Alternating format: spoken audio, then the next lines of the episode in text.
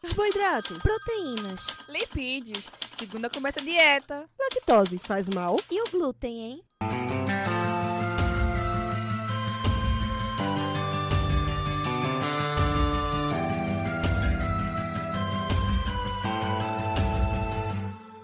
Começa agora mais um Alimenta Cast.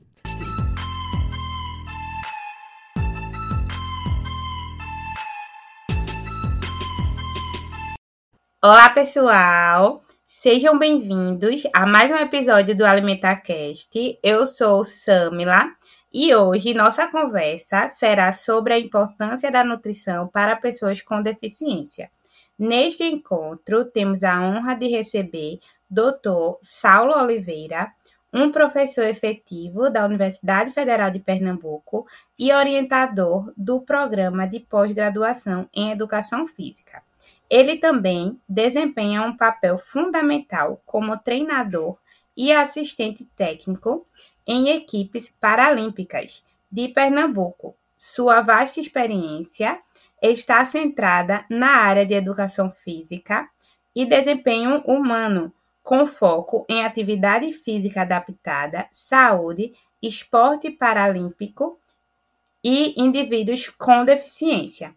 Ele tem um interesse especial em tópicos como avaliação de do desempenho físico e esportivo, treinamento esportivo, testes de esforço, capacidade de propulsão manual, em cadeiras de roda, biomecânica, cineantropometria, bem como medidas e avaliação física. Olá pessoal, eu sou a Amada Negro Monte. Sejam bem-vindos ao nosso AlimentaCast, programa vinculado ao Contêiner Saúde do Centro Acadêmico de Vitória de Santo Antão. Como nossa colega Samila já falou, nossa conversa hoje será sobre a importância da nutrição para pessoas com deficiência. Tendo em vista que a nutrição desempenha um papel crucial na saúde e no bem-estar de todos, estamos empolgados em explorar como ela pode ser especialmente significativa para indivíduos com deficiência. E para nos guiar nessa discussão, temos o privilégio de contar com a expertise de Saulo Oliveira, um profissional altamente qualificado na área. Bem-vindo, Saulo. Boa noite, meninas, Samila, Amada, é, a todo mundo aí que está nos ouvindo.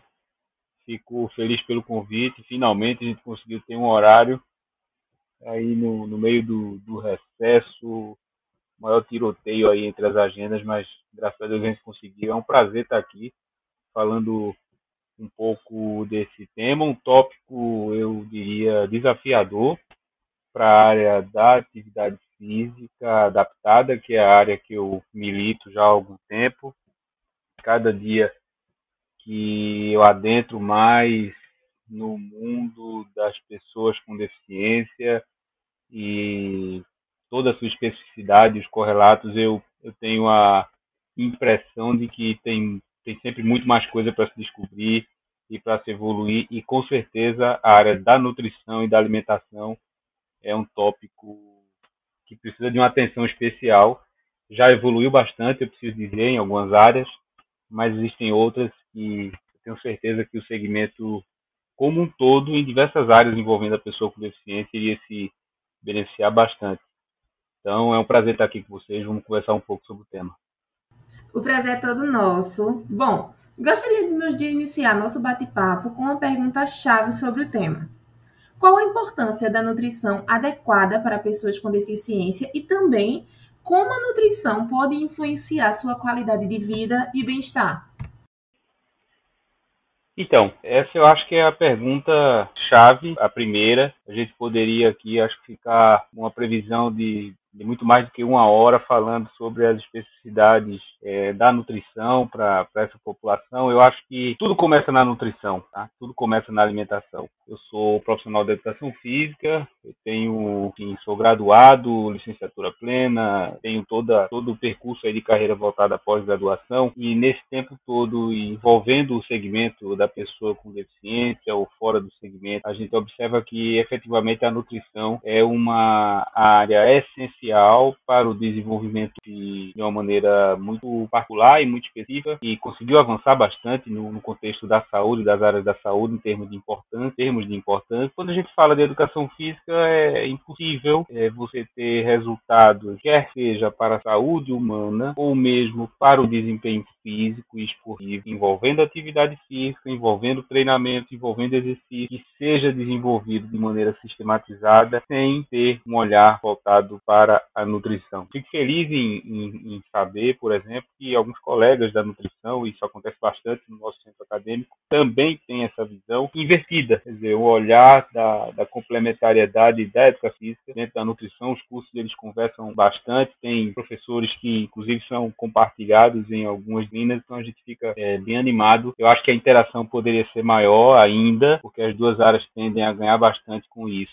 É, mas trazendo um pouco para a ideia de hoje, central, que é para falar da pessoa com deficiência, eu gosto sempre de primeiro realizar uma, digamos, uma descrição didática do que é a pessoa com deficiência, o ser humano com deficiência. Como eu falei, didaticamente, normalmente para facilitar o ser humano, acho que tem essa mania, mesmo entendendo que nós somos um ser complexo, é, cheios de, enfim, especificidades fisiológicas, locomotoras, anatômicas, mas essencialmente sociais também, psicológicas. A gente sabe disso, o ser humano é complexo e é maravilhoso também conhecer a especificidade por essa complexidade, mas do ponto de vista didático, eu acho que vale a pena, para facilitar o nosso olhar, dividirmos as áreas da deficiência. Costumeiramente se fazia uma divisão relacionada aos grandes focos em termos do conceito da deficiência, que seria a perda da função ou de estrutura corporal, e inclui-se nesse conceito as funções também psicológicas. É importante ressaltar que as funções psicológicas foram as últimas a serem serem incluídas no conceito biomédico da deficiência inicialmente. Agora já se tem um olhar é, mais voltado para a funcionalidade e social também em relação à pessoa com deficiência, mas didaticamente, partindo desse, desse contexto, desse conceito, nós temos é, origens de deficiência que são de ordem motora, outras que são de ordem sensorial e um terceiro grupo de ordem intelectual. E agora, mais recentemente, com as descobertas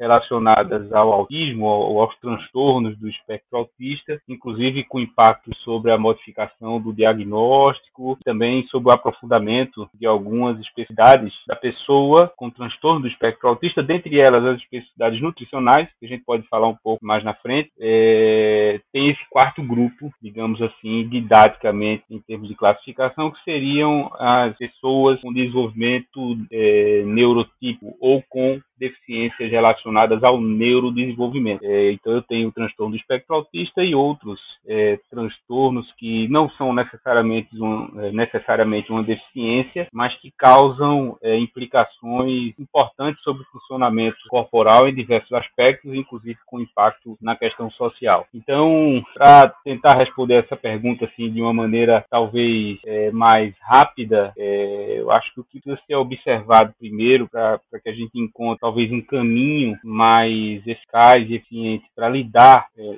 na, com a pessoa com deficiência em termos nutricionais é conhecer de fato a origem, o, o, grupo, a patologia, o transtorno e a especificidade que fez com que aquele sujeito seja é, fosse interpretado dentro das áreas é, da deficiência. Ah, então, para ter ideia, muitas terapias é, relacionadas, por exemplo, ao transtorno do espectro autista, começam com a, os cuidados alimentares. Né? Então, é, é, essencial, e como eu falei no início aqui, tudo começa na nutrição, tudo, tudo começa com a alimentação. E aí, puxando um pouco para a nossa área de expertise, eu trabalho, é, obviamente, com prescrição de exercício, com treinamento esportivo, é, atletas paralímpicos, alguns de altíssimo nível, todos eles é, com algum tipo de deficiência, normalmente deficiências do tipo motora, porque é esse grupo normalmente que acaba por questões, inclusive políticas até da, do próprio desenvolvimento esportivo do segmento no país. Normalmente são as pessoas com deficiência motora e deficiência sensorial é, que acabam tendo mais acesso à prática esportiva e com isso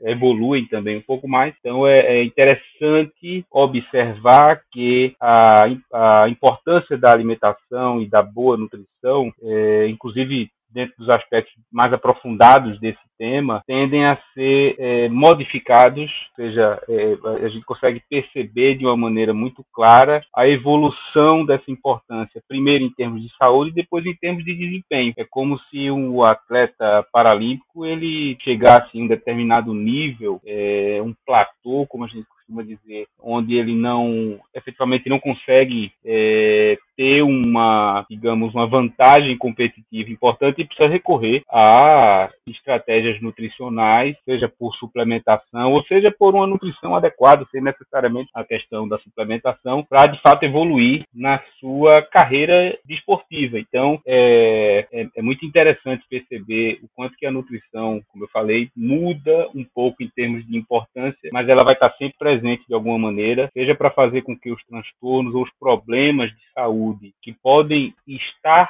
acarretados a um grupo específico de deficiências possam ser até de certa forma corrigidos ou atenuados. E por outro lado você tem uma garantia de que o funcionamento das estruturas corporais, ou seja, dos sistemas corporais estarão é, de certa forma controlados para que efetivamente o sujeito tenha uma vida mais autônoma. Eu acho que, do mesmo jeito que para a educação física a gente tem para o segmento da pessoa com deficiência a autonomia como um grande objetivo, eu acho que toda atuação profissional em termos de saúde, seja dentro da reabilitação ou mesmo da habilitação, e a nutrição consegue desenvolver bem o seu trabalho, na minha visão, nesses dois, eh, nessas duas áreas, digamos assim, é, e também com um olhar voltado para a autonomia.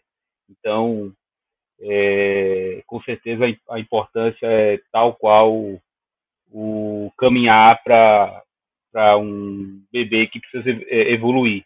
Não dá para pensar uma vida saudável sem ter uma nutrição adequada em qualquer área que seja e que a pessoa com deficiência esteja envolvida. De acordo com suas falas, professor, estamos vendo que a nutrição, de fato, tem um papel fundamental para pessoas com deficiência. Mas alguns desafios podem ser encontrados neste caminho, não é mesmo? Então, gostaríamos de saber quais são os desafios comuns que as pessoas com deficiência enfrentam em relação à nutrição. Bem, é interessante essa pergunta, porque os desafios eles podem ser resumidos em um contexto que está muito também vinculado ao segmento da pessoa com deficiência, é uma palavrinha é, bastante falada, bastante repetida, é, que materializa, inclusive, muitos aspectos relacionados ao próprio conceito de inclusão, é, que é o que se pretende. A gente vive em uma sociedade precisa fazer valer o paradigma da inclusão, pelo menos assim é com as legislações e, e com toda a regulamentação que está disponível no Brasil e no mundo, tá? Então, mas existe uma palavrinha que materializa tudo isso. Eu acho que acaba sendo um desafio também que resume um pouco, é, pelo menos pelo que eu vejo, tá? Pelo, pelo meu dia a dia, é, quando lido com, com, essa população, que é a acessibilidade.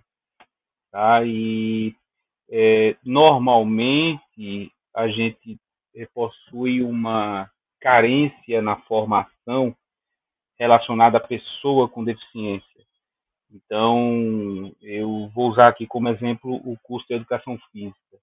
Nós temos uma disciplina apenas que lida é, sobre o tema, quer dizer, que tem a pessoa com deficiência, digamos assim, como protagonista do processo, no curso de bacharelado e uma outra no curso da licenciatura.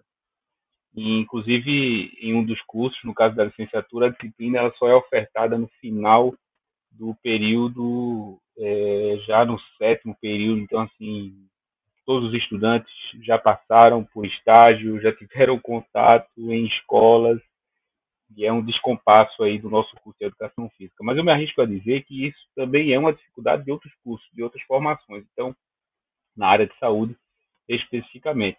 Então, de saída, a gente já tem aí uma dificuldade de formação.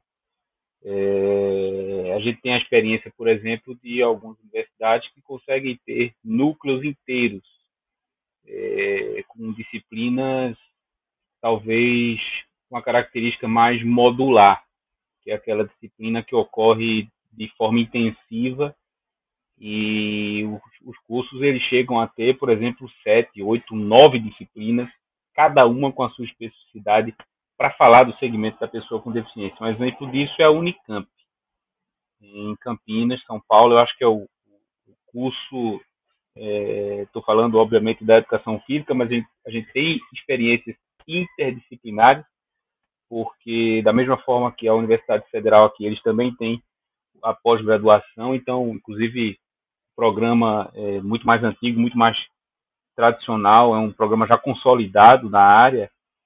Então, acho que é a única é, universidade do país que consegue efetivamente fazer com que haja uma formação quase que total dentro do segmento da pessoa com deficiência. Isso impacta, obviamente, no mercado de trabalho e nos interesses dos futuros nutricionistas, profissionais de educação física, fisioterapeutas e assim por diante. Então, a acessibilidade, com certeza, na área da formação é, é um problema quase que crônico e que nós precisamos, de, de, de alguma forma, tentar resolver e, infelizmente, a resolução ela não é rápida. Mas só para dar um exemplo de uma possibilidade e de uma evolução positiva, é que na reformulação do curso de Educação Física a gente conseguiu sair de duas disciplinas para três. Então, pelo menos a gente aumentou mais uma é, é mais uma disciplina que vai falar aí da, do segmento e a gente vai tentar aprofundar um pouco mais. Ainda é pouco, mas já é um, um início. Bom, isso do ponto de vista da formação profissional. Do ponto de vista da pessoa com deficiência, é, pelo que eu observo também, é, isso tem a ver com acessibilidade, mas é uma acessibilidade em outro nível. É, infelizmente, existe é, essa relação tem se alterado um pouco e a causa é, ou o motivo dessa alteração, eu me arrisco a dizer que é o transtorno do espectro autista, que efetivamente passou uma régua na questão socioeconômica. Então, você tem famílias de baixa renda, famílias da classe média e famílias também é, da classe mais alta, com crianças e com nascimentos de, e com descobertas e com diagnósticos do transtorno do, do espectro autista. É, efetivamente, isso, isso tem ocorrido, mas infelizmente a associação entre condição socioeconômica e prevalência para alguns tipos de deficiência ainda existe.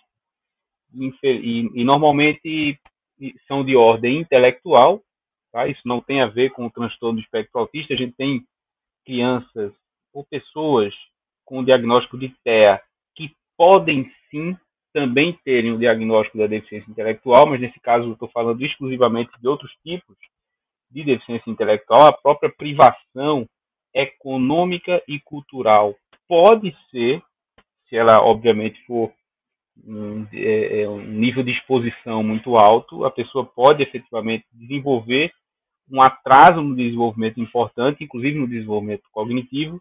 Então, partindo desse pressuposto, se existe uma associação bem estabelecida entre condição socioeconômica e prevalência para alguns tipos de deficiência, isso também, infelizmente, se traduz no aspecto educacional. Então, muitas famílias é, e muitas pessoas adultas é, não têm acesso à informação como deveriam. E, infelizmente, ficam na esperança ou talvez apenas na necessidade de, de impulsionar ou de buscar alguma informação de qualidade nessa área nutricional, infelizmente, quando o problema já está estabelecido.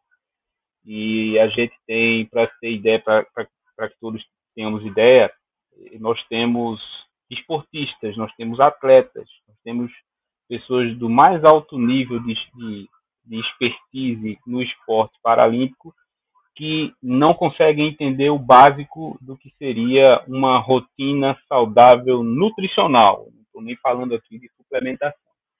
Então, eu acho que a questão educacional ainda é um processo bastante lento e que precisa envolver as famílias de alguma forma para que haja essa conscientização. Então, não tenho dúvida que essas são as principais barreiras e os desafios que precisam ser enfrentados aí na área da nutrição. É, porque a gente, infelizmente, também não temos ainda, de forma generalizada, uma cultura multiprofissional ou interprofissional. Então, isso contribui para que as áreas acabem é, trabalhando de maneira muito, é, bastante isolada. Então, eu acho que essa frente precisa ser, de, de certa forma, é, enfrentada, é, porque senão o problema não vai ser resolvido e educação não se muda da noite para o dia. É um processo extremamente lento, que normalmente precisa ser experimentado por gerações. A gente está falando de cultura educacional. Então, há, há, há de se ter paciência, mas é possível modificar essa realidade. Professor, muito interessante tudo isso que o senhor vem falando, né, é, até aqui. E daí, pegando um gancho é, dessa sua última colocação, quais estratégias devem ser adotadas para promover essa educação nutricional e também a conscientização sobre a importância da nutrição entre pessoas com deficiência e sua família? Então, é, parece que a saída efetivamente é o, é, de uma forma definitiva. As entidades, os, enfim, os responsáveis pelo Sistema Único de Saúde é, efetivamente desenvolverem programas dessa natureza. Tá? A gente tem algumas experiências de sucesso, é, mais uma vez envolvendo o transtorno do espectro autista, porque é o que está mais em evidência, é o que tem realmente chamado a atenção de vários profissionais da área de saúde. Então, nós temos clínicas, nós temos centros de reabilitação, inclusive é, controlados pelo poder público. Vitória de Santo tem o, um centro voltado especificamente para o TEA. A gente está até ensaiando uma parceria futura com o CAVE e a gente espera aí nos próximos semestres já ter alguma coisa bem estabelecida, envolvendo inclusive a prática esportiva, quem sabe envolvendo também a nutrição, é, porque se existe, como eu falei anteriormente, uma associação entre condição socioeconômica e prevalência de, de alguns tipos de deficiência, efetivamente o acesso ele precisa vir pelo poder público. Então, eu acho que essa é a saída, é, desenvolver a, a consciência das pessoas que têm o poder de é, talvez promover esses programas, fazer com que outras áreas é, acabem ganhando mais visibilidade é, e não há problema, assim, o segmento da deficiência, é, de uma forma geral, eu tenho as pessoas com, com deficiência motora que vão buscar uh, os seus interesses com mais especificidade, eu tenho as pessoas com deficiência visual que também têm seus interesses, isso ocorre também com as pessoas surdas, que às vezes acabam se desconectando até um pouco do segmento geral da pessoa com deficiência, que nós temos o TE agora surgindo aí e, e talvez servindo como um, um grande incentivador para outras áreas. Então, é, deixando de lado as especificidades, pensando no segmento de uma forma geral, eu acho que as experiências bem-sucedidas é, de ordem multiprofissional, elas podem ser uma saída para que haja essa redução é, paulatina mesmo que seja demorada, mas essa, essa é, redução do nível de desconhecimento em relação à importância da nutrição. É, para ter ideia, só para citar um, um, exemplo próximo nosso, nosso projeto de extensão que está reiniciando amanhã, o projeto é, que a gente desenvolve no CAVE, envolvendo a bocha paralímpica, mas que tem potencial para outras modalidades, enfim. É, nós temos hoje estagiários da área é, de enfermagem, nós temos estagiários de fisioterapia. O, o nosso centro nem tem curso de fisioterapia, mas tem outros é, estudantes que vêm das universidades de Vitória e acabam procurando e vindo para cá. Mas nós não temos ninguém ainda da área de nutrição. fica o chamado aí, o convite para quem quiser nos procurar, professores, estudantes, para firmar essa parceria, é, porque de fato a gente sente essa dificuldade também, pasmem, dentro do próprio centro acadêmico de um projeto que ocorre lá. Então, a universidade às vezes, às vezes cria barreiras invisíveis, mas a gente não sabe necessariamente porquê, mas ela está lá. Então, eu aproveito aqui o momento para é, convidar todos, não só para conhecer, mas também para atuar, porque tem bastante coisa para ser que pode ser modificada e melhorada na vida das pessoas que estão lá e que participam do projeto conosco. Então, eu acho que, assim, se o grande problema ou a grande barreira é a barreira educacional, então que seja pela educação, que seja por programas, por projetos, por conscientização, efetivamente que se inicie na escola essa, essa discussão. Então, eu acho que é uma área é, que a nutrição precisa efetivamente estar mais próxima uh, porque é lá que as famílias estão, é lá que as crianças iniciam, inclusive, todo o processo é, de nutrição e assim com mais talvez com, com, um pouco mais de intensidade até por conta da própria estrutura das escolas públicas seja sejam elas municipais ou estaduais então assim são frentes que precisam ser enfrentadas dessa maneira, com programas, projetos relacionados à educação. E, e tem bons exemplos da área multiprofissional, como eu falei, que podem ser usados aí como espelho para outras áreas. Perfeito, professor.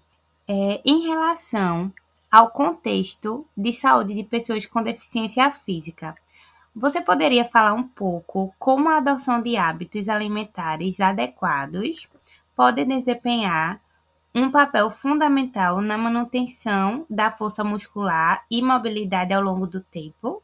Muito bem. É, temos aqui duas questões que são bem emblemáticas. Né? Primeiro, a força muscular e a mobilidade são, digamos, duas áreas, duas, dois, é, vamos chamar de áreas ou, ou variáveis, que estão relacionados à aptidão física tanto relacionada à saúde como relacionada ao desempenho, e que se complementam. Né? É, especificamente, para falar um pouco da deficiência física, que eu prefiro, inclusive, mencionar como deficiência motora, porque as limitações são de ordem motora e que têm origens diversas é, e, e, podem ser experienciadas também com níveis de severidade bastante distintos.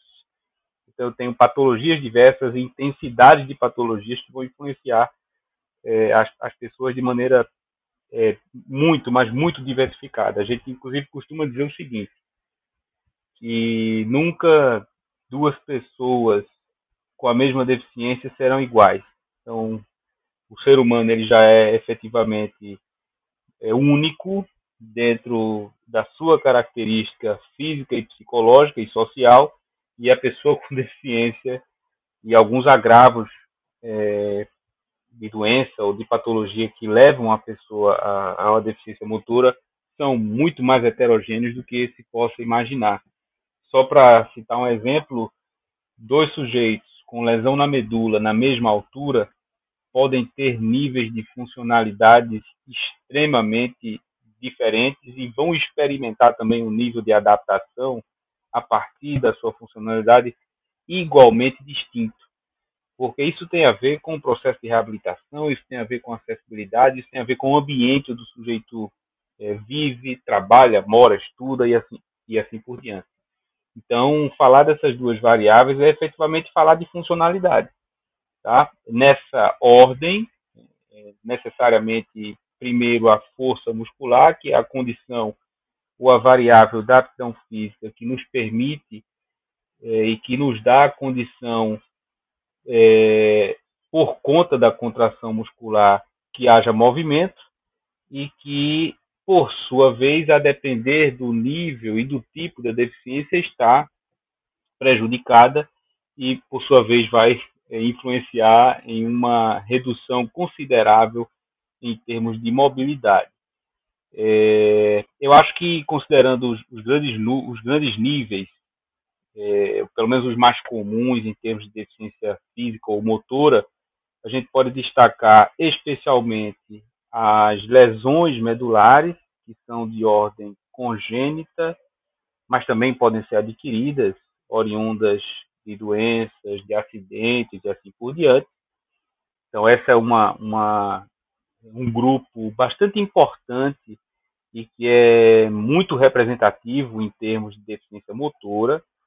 Nós temos outro grupo também que é, talvez seja dentro da deficiência motora o mais comum, que são as paralisias ou a paralisia cerebral, que da mesma forma que a lesão medular também possui níveis distintos de severidade e que dependem, obviamente, como o próprio nome é, é, já nos diz, da extensão da lesão no cérebro, mas em termos gerais a paralisia cerebral possui pelo menos três níveis distintos de funcionalidade, é, independente da quantidade de membros que acaba sendo influenciado pela, pela paralisia, mas independentemente disso, e obviamente quanto maior a quantidade de membros, menor é a funcionalidade, então é inversamente proporcional nesse sentido, do mesmo jeito que a lesão medular também é inversamente, é, é, inversamente proporcional,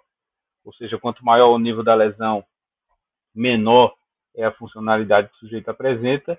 Né? Mas voltando para a paralisia, eu tenho ou ataxia, que é a descoordenação, ou eu tenho a atetose, que é o excesso de, é, de contração muscular, né? hipertonia, é, ou hipertonia ou, ou atetose, ou, ou é, a, a hipertonia ou a espasticidade quer dizer efetivamente a mesma coisa, mas dentro de uma ordem motora.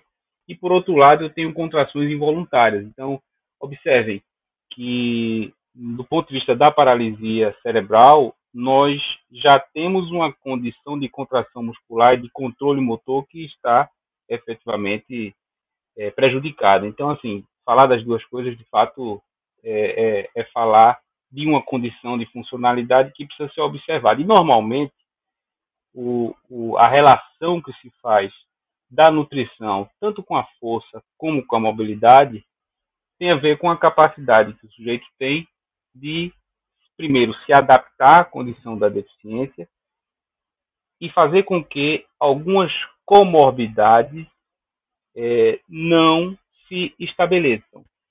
Porque a partir do momento que eu tenho uma redução da força muscular, uma, uma redução da resistência muscular, isso vai efetivamente influenciar também uma redução na mobilidade, eu estarei mais suscetível a desenvolver problemas de é, é, dislipidemia, eu tenho a própria redução da atividade física que vai fazer com que outros problemas possam ser acarretados, eu posso ter um ganho de peso desnecessário. Então, para essa população exclusiva, e principalmente aqueles que precisam usar cadeira de rodas no seu dia a dia, mesmo é, que seja apenas em alguns momentos, algumas pessoas com deficiência conseguem ainda deambular, mas precisam usar cadeira de rodas motorizada ou cadeira de rodas manual, a depender da função é, que vai se desenvolver. Uh, então, na verdade, eu tenho tanto a comorbidade como o ganho de peso, como sendo os dois grandes, é, digamos, vilões que precisam ser é, controlados a partir do processo da, talvez, reeducação alimentar ou do controle alimentar ou do comportamento alimentar, que é uma uma área que tem ganhado é, bastante notoriedade nos últimos anos, é, para fugir um pouco da, da questão da dieta e do, do processo dietético, que acaba sendo é, muito mais amedrontador, digamos assim, do que um processo natural de, de adequação dos nutrientes. Então, acho que essas são as, as áreas principais. Né? É, do ponto de vista da, do recurso ergogênico que pode ser utilizado, eu acho que ele é bem-vindo, é, a depender, óbvio, da necessidade sempre muito individualizado e sempre partindo de uma avaliação nutricional anterior. Então, é necessário que o profissional de nutrição esteja desde sempre entendendo se junto é, ou, ou ao mesmo tempo que existe um diagnóstico importante em termos de deficiência, ou seja, a causa da deficiência, é preciso estabelecer é, como anda a hidratação, é preciso na anamnese também verificar é, como anda o processo digestório, se existe alguma irritabilidade muito específica, se existem problemas de disfagia bastante comum na paralisia cerebral. Então, são pontos é, que são muito específicos para cada tipo de deficiência que precisam ser observados pelo, pelo profissional atento, pelo nutricionista especializado. Então, é, normalmente essas são as áreas principais e assim, do ponto de vista do efeito crônico, tanto da nutrição adequada como do exercício físico, naturalmente a gente recomenda que as duas coisas estejam alinhadas de alguma maneira. Então, o grande fator, talvez, de controle e de monitoramento seja a composição corporal, especialmente no caso de, da lesão medular especificamente, que é um grande, uma grande área, segmento representativo da pessoa com deficiência motora. Então, a pessoa com lesão medular, com certeza, a própria, a própria lesão, o próprio trauma, vai fazer com que o sujeito tenha uma modificação importante um acúmulo de gordura desnecessário em algumas regiões, uma redução importante da massa muscular e, efetivamente, também uma redução da absorção de cálcio que vai impactar na é, até em casos de osteoporose, só para ter ideia, principalmente nos membros inferiores, obviamente, e mais severos naquelas pessoas que têm lesões também com a maior intensidade, com a severidade maior, como é o caso da tetraplegia ou da quadriplegia. Qual é a diferença dessas nomenclaturas. Normalmente a tetraplegia, como o próprio nome já está dizendo, é uma deficiência que acarreta limitações importantes em quatro membros, ou seja, braços e pernas, e também uma porção importante do tronco. E a quadriplegia, da mesma forma, só que é uma lesão é, que não é traumática. Normalmente a quadriplegia, o termo quadriplegia, se usa mais nos casos de paralisia cerebral, que também podem ter quatro membros acometidos. Então, a composição corporal acho que é o grande aliado é, nesse sentido, peso corporal, obviamente, também, mas para ser mais é, específico e ter uma verdadeira noção das alterações que o programa nutricional pode fazer especificamente na força muscular, por exemplo, aí seria por uma avaliação da composição corporal. Hoje em dia já existem métodos, inclusive desenvolvidos especificamente para essa população, que facilita muito o dia a dia do nutricionista, né, mas também do profissional da educação física que pode usar as mesmas estratégias. Bem, é, em relação ao processo de recuperação após cirurgias ou lesões em pessoas com deficiência física, que é um assunto que a gente já está tratando, né? De que forma a nutrição ela pode desempenhar um papel crucial para acelerar a recuperação e também promover a melhora da qualidade de vida. Perfeito. É, o processo cirúrgico recomendado normalmente para alguns tipos de deficiência, é, no caso da, da, deficiência física especificamente, eles é, é, normalmente estão relacionados, como a gente já falou anteriormente, a uma melhoria da funcionalidade. Então, a função motora, nesse caso, ela pode estar prejudicada por alguma é, algum encurtamento, talvez muscular, ou quem sabe alguma condição é, de alteração importante no, no sistema é, urinário. Isso é muito comum, por exemplo, em pessoas com lesão na medula, que tem toda uma alteração, uma modificação importante é, nesse sistema. Eu posso ter também é, cirurgias relacionadas ao aparelho é, é, cardiovascular, ou ao sistema cardiovascular, cardiovascular melhor, melhor dizendo. É, normalmente, pessoas com lesão mais alta na medula, especificamente na região torácica 5 e 6 desenvolvem um processo de mau funcionamento reflexo de, eh, do sistema nervoso autônomo que ganha o nome de disreflexia autonômica. Então, o que é a disreflexia autonômica? É, como o próprio nome também já está dizendo, uma alteração substancial nas respostas reflexas do organismo. Então, uma das áreas mais é, acometidas e, e também que acarretam mais perigo na pessoa que tem disreflexia autonômica é o sistema cardiovascular. Então, com certeza, o coração ele não vai responder com a mesma força, nem da mesma maneira que responderia uma pessoa típica da mesma idade. Então, é, e é um órgão, obviamente, vital, que pode ter desde uma isquemia crônica até arritmias ou, ou coisas do tipo, que podem ser também mais graves ou, ou menos graves.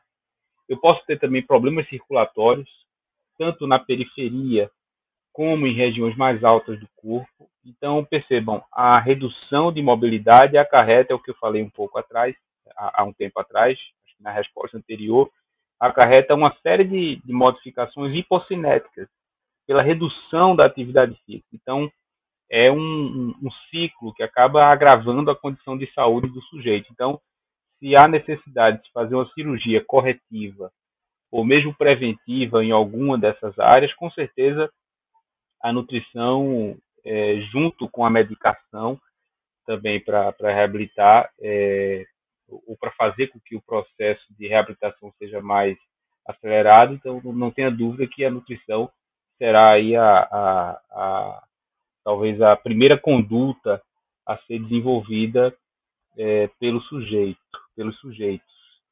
E mais uma vez, é, normalmente a gente tem na área da, do segmento, quer dizer, no segmento da pessoa com deficiência, alguns profissionais que talvez desenvolvem uma atividade mais próxima ou que desenvolvem talvez que tem pela proximidade acabam tendo importância maior no processo.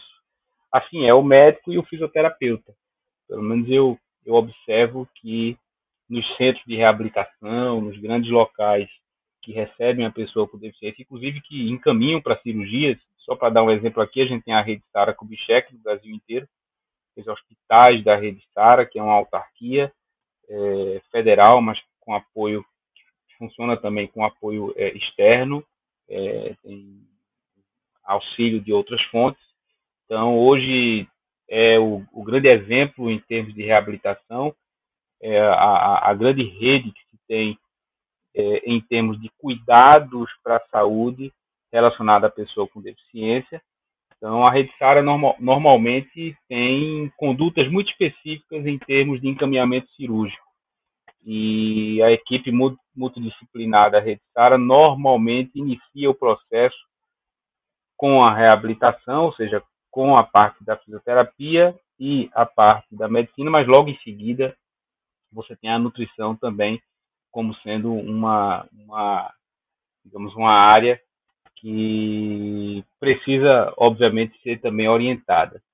Então, é, é quase que impossível ter uma recuperação uh, rápida e satisfatória sem ter o apoio nutricional, como eu falei anteriormente, sempre procurando um profissional óbvio de nutrição que possa fazer uma avaliação mais detalhada e que conheça os recursos é, não só de anamnese, mas também os equipamentos disponíveis.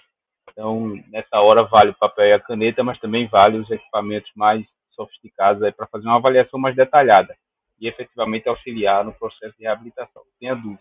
Muito obrigada, professor. Para finalizar, gostaríamos de saber um pouco sobre quais principais papéis e estratégias que os profissionais de saúde podem adotar para apoiar e melhorar a qualidade das pessoas com deficiência? Sim, nesse caso, é, a gente está ampliando aí para outras áreas da saúde. É, eu costumo também dizer o seguinte, para atuar no segmento da pessoa com deficiência, a gente não pode ter medo.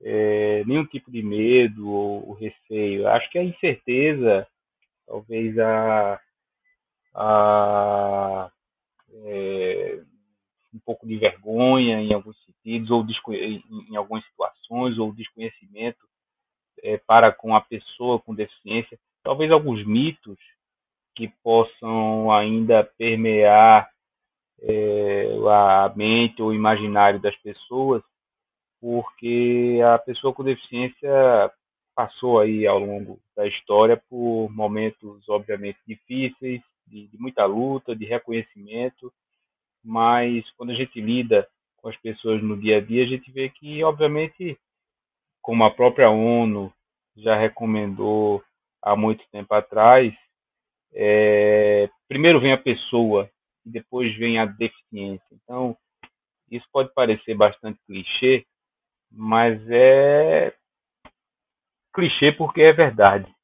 Então, antes, talvez, é, da cadeira de rodas, é, seja motorizado ou manual, ou antes da estereotipia, ou antes da bengala, enfim, seja lá o que for. Eu tenho uma pessoa com anseios, com vontades, com medos também, e algumas vezes também com preconceito. Então, eu acho que todo profissional de saúde, ao lidar com essa população, primeiro precisa saber reconhecer a pessoa. E é impossível agir dessa forma sem ter o mínimo de empatia, sem se colocar no lugar do outro, sem é, demonstrar que efetivamente você está disposto a ajudar. Então, a confiança ela é estabelecida a partir desses aspectos. Né? É, entender talvez um pouco da linguagem relacionada à inclusão ajuda sobremaneira, porque eu tenho pessoas com deficiência que são extremamente politizadas, e isso é bom. Né? Então, acho que é bom é, é, enriquecer também, talvez, um pouco do vocabulário, conhecer um pouco é, do que é efetivamente inclusão e acessibilidade dentro da sua essência, é, que é, na verdade, modificar as condutas ou adaptar a sociedade para que a pessoa com deficiência possa efetivamente usufruir daquilo que a sociedade dispõe, os serviços de saúde, os ambientes esportivos, as clínicas, os consultórios, enfim, usufruir do que a sociedade dispõe sem precisar provar nada. Então, esse é o paradigma da inclusão, é, tão perseguido e, e aparentemente tão simples, mas ao mesmo tempo tão difícil de, de ser efetivado porque na verdade a gente precisa tratar é da acessibilidade. Então eu tenho a acessibilidade como um termo que materializa o processo de inclusão. Então existem registrados pelo menos sete ou oito tipos ou áreas diferentes de acessibilidade que variam desde a acessibilidade programática, política, predial, uh, instrumental, tecnológica. Então, existem áreas de, de acessibilidade que precisam ser enfrentadas. E, e, quando eu digo assim que a materialização, a nossa luta e a luta dos profissionais de saúde precisa ser para lidar com a acessibilidade, porque efetivamente é ela que vai garantir uma inclusão mais adequada, momentânea e também futura. É, porém, tem um detalhe: de todas as áreas de acessibilidade, a mais importante, na minha opinião, é a acessibilidade atitudinal. Então, quando eu falei há pouco que os profissionais eles precisam ter uma empatia em relação à pessoa com deficiência, eu estou falando de atitude. Atitude acessível, ou seja, disponibilidade para fazer com que o processo de atendimento e, principalmente, de intervenção para a saúde desses indivíduos seja o melhor possível, o mais individualizado, com o melhor recurso e efetivamente com o melhor resultado. Então, eu posso não ter um equipamento disponível, posso não ter uma rampa, eu posso não ter um questionário, eu posso não ter o, o, o acesso que eu gostaria naquele momento, mas se eu tiver atitude, eu vou saber aonde procurar. E sabendo onde procurar, eu consigo resolver o problema. Então, eu acho que a acessibilidade atitudinal é a grande chave para que você vire a chave do atendimento com sucesso para com essa população. Bem, professor, agora de fato chegou o nosso momento final. Tenho certeza que esse episódio muita gente vai gostar e também vai aprender com ele, né? Então, é, agora chega o nosso momento Betcast, que é uma brincadeira do nosso podcast bem simples, onde a gente vai fazer algumas perguntas rápidas e o senhor vai responder de forma rápida também. Vamos começar? Vamos lá. A primeira pergunta é: você tem fome de quê? Eu escolhi ser, ser professor, né? Uma, uma paixão pela educação física, pelo esporte e pela atividade física. E é interessante que eu não tive é, nenhuma nenhuma aula de educação física enquanto estudei no meu período aí de escola ah, não, não, não existia acessibilidade a, a escola não tinha quadra enfim então eu passei desde o ensino fundamental até o ensino médio sem ter aula de educação física. Então, eu costumo dizer que eu sou o profissional de educação física, o professor de educação física mais improvável que já existiu. Mas, mesmo não, não tendo acesso à disciplina de educação física na escola, eu sempre procurei ser ativo, sempre gostei, brincadeiras na rua e assim por diante. Então, uh, o, o, momento, os momentos que eu, que eu tinha, eu procurei aproveitar da melhor maneira possível. Então, isso me acompanhou e talvez tenha gerado muitas curiosidades em entender como no como poderia em um momento tão talvez divertido na prática esportiva ou, ou, do exercício físico ter alguém que pudesse trabalhar daquela forma e foi assim que eu descobri a área da educação física já no ensino médio e daí para frente foi uma uma perseguição até conseguir me formar e, e, depois dentro do curso a área da pesquisa também me deixou mais curioso ainda por descobrir as estratégias e, e, e o desenvolvimento tecnológico por trás da educação física que fazia com que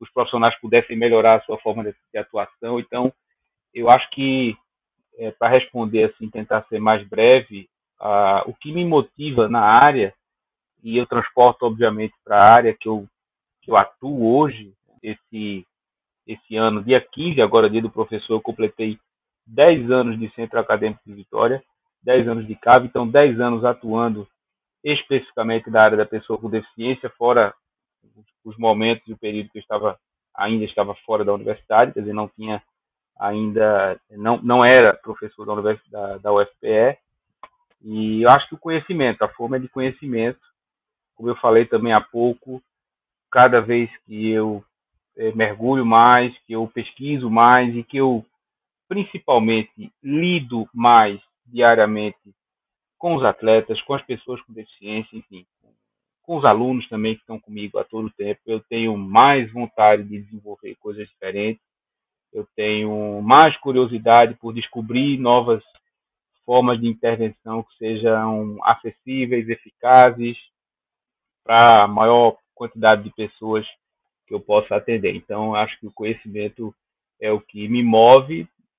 Talvez não poderia ser diferente, afinal de contas, eu sou professor universitário, então eu fico sempre atento ou procuro estar. Talvez fique menos do que eu gostaria ou do que deveria, mas eu tento sempre me manter o mais próximo possível das pessoas que eu sei e dos locais que eu sei que vão me dar essa possibilidade de estudar, de crescer e de desenvolver.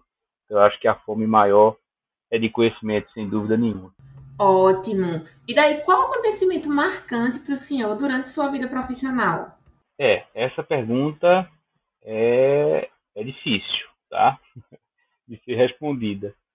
Mas eu, assim, como profissional de educação física e um entusiasta do esporte, entusiasta do esporte paralímpico é, e verdadeiramente um fã do, dos atletas paralímpicos, eu acho que os, os momentos mais marcantes são aqueles onde eu tenho oportunidade, tive oportunidade de estar junto com os melhores atletas naquele momento, naquela ocasião, que foram as, as participações que eu tive nas seleções brasileiras. É, tive a oportunidade de estar com a seleção brasileira de bocha, de estar com a seleção brasileira de rugby, cadeira de rodas, de estar com a seleção brasileira também de, de badminton, de para badminton. Agora, na próxima semana, eu estarei em uma semana inteira com a seleção de jovens para badminton. Então, com certeza, esses são os momentos onde eu tenho a impressão de que eu alcancei o, talvez o, o maior é, a maior conquista profissional, que é você efetivamente representar o Brasil e estar a serviço é, do Brasil, da sua bandeira, dentro da sua área. Então, é uma satisfação profissional muito grande. Mas, assim, diante de todas essas experiências que eu tive, fora no Brasil e fora, nada é, se compara a você ouvir o hino nacional após uma conquista. Então, para quem é patriota, para quem é entusiasta, como eu sou, é muito difícil conter a emoção e não tenha dúvida que isso aí, em, em matéria de experiência profissional, foi o momento mais marcante até hoje.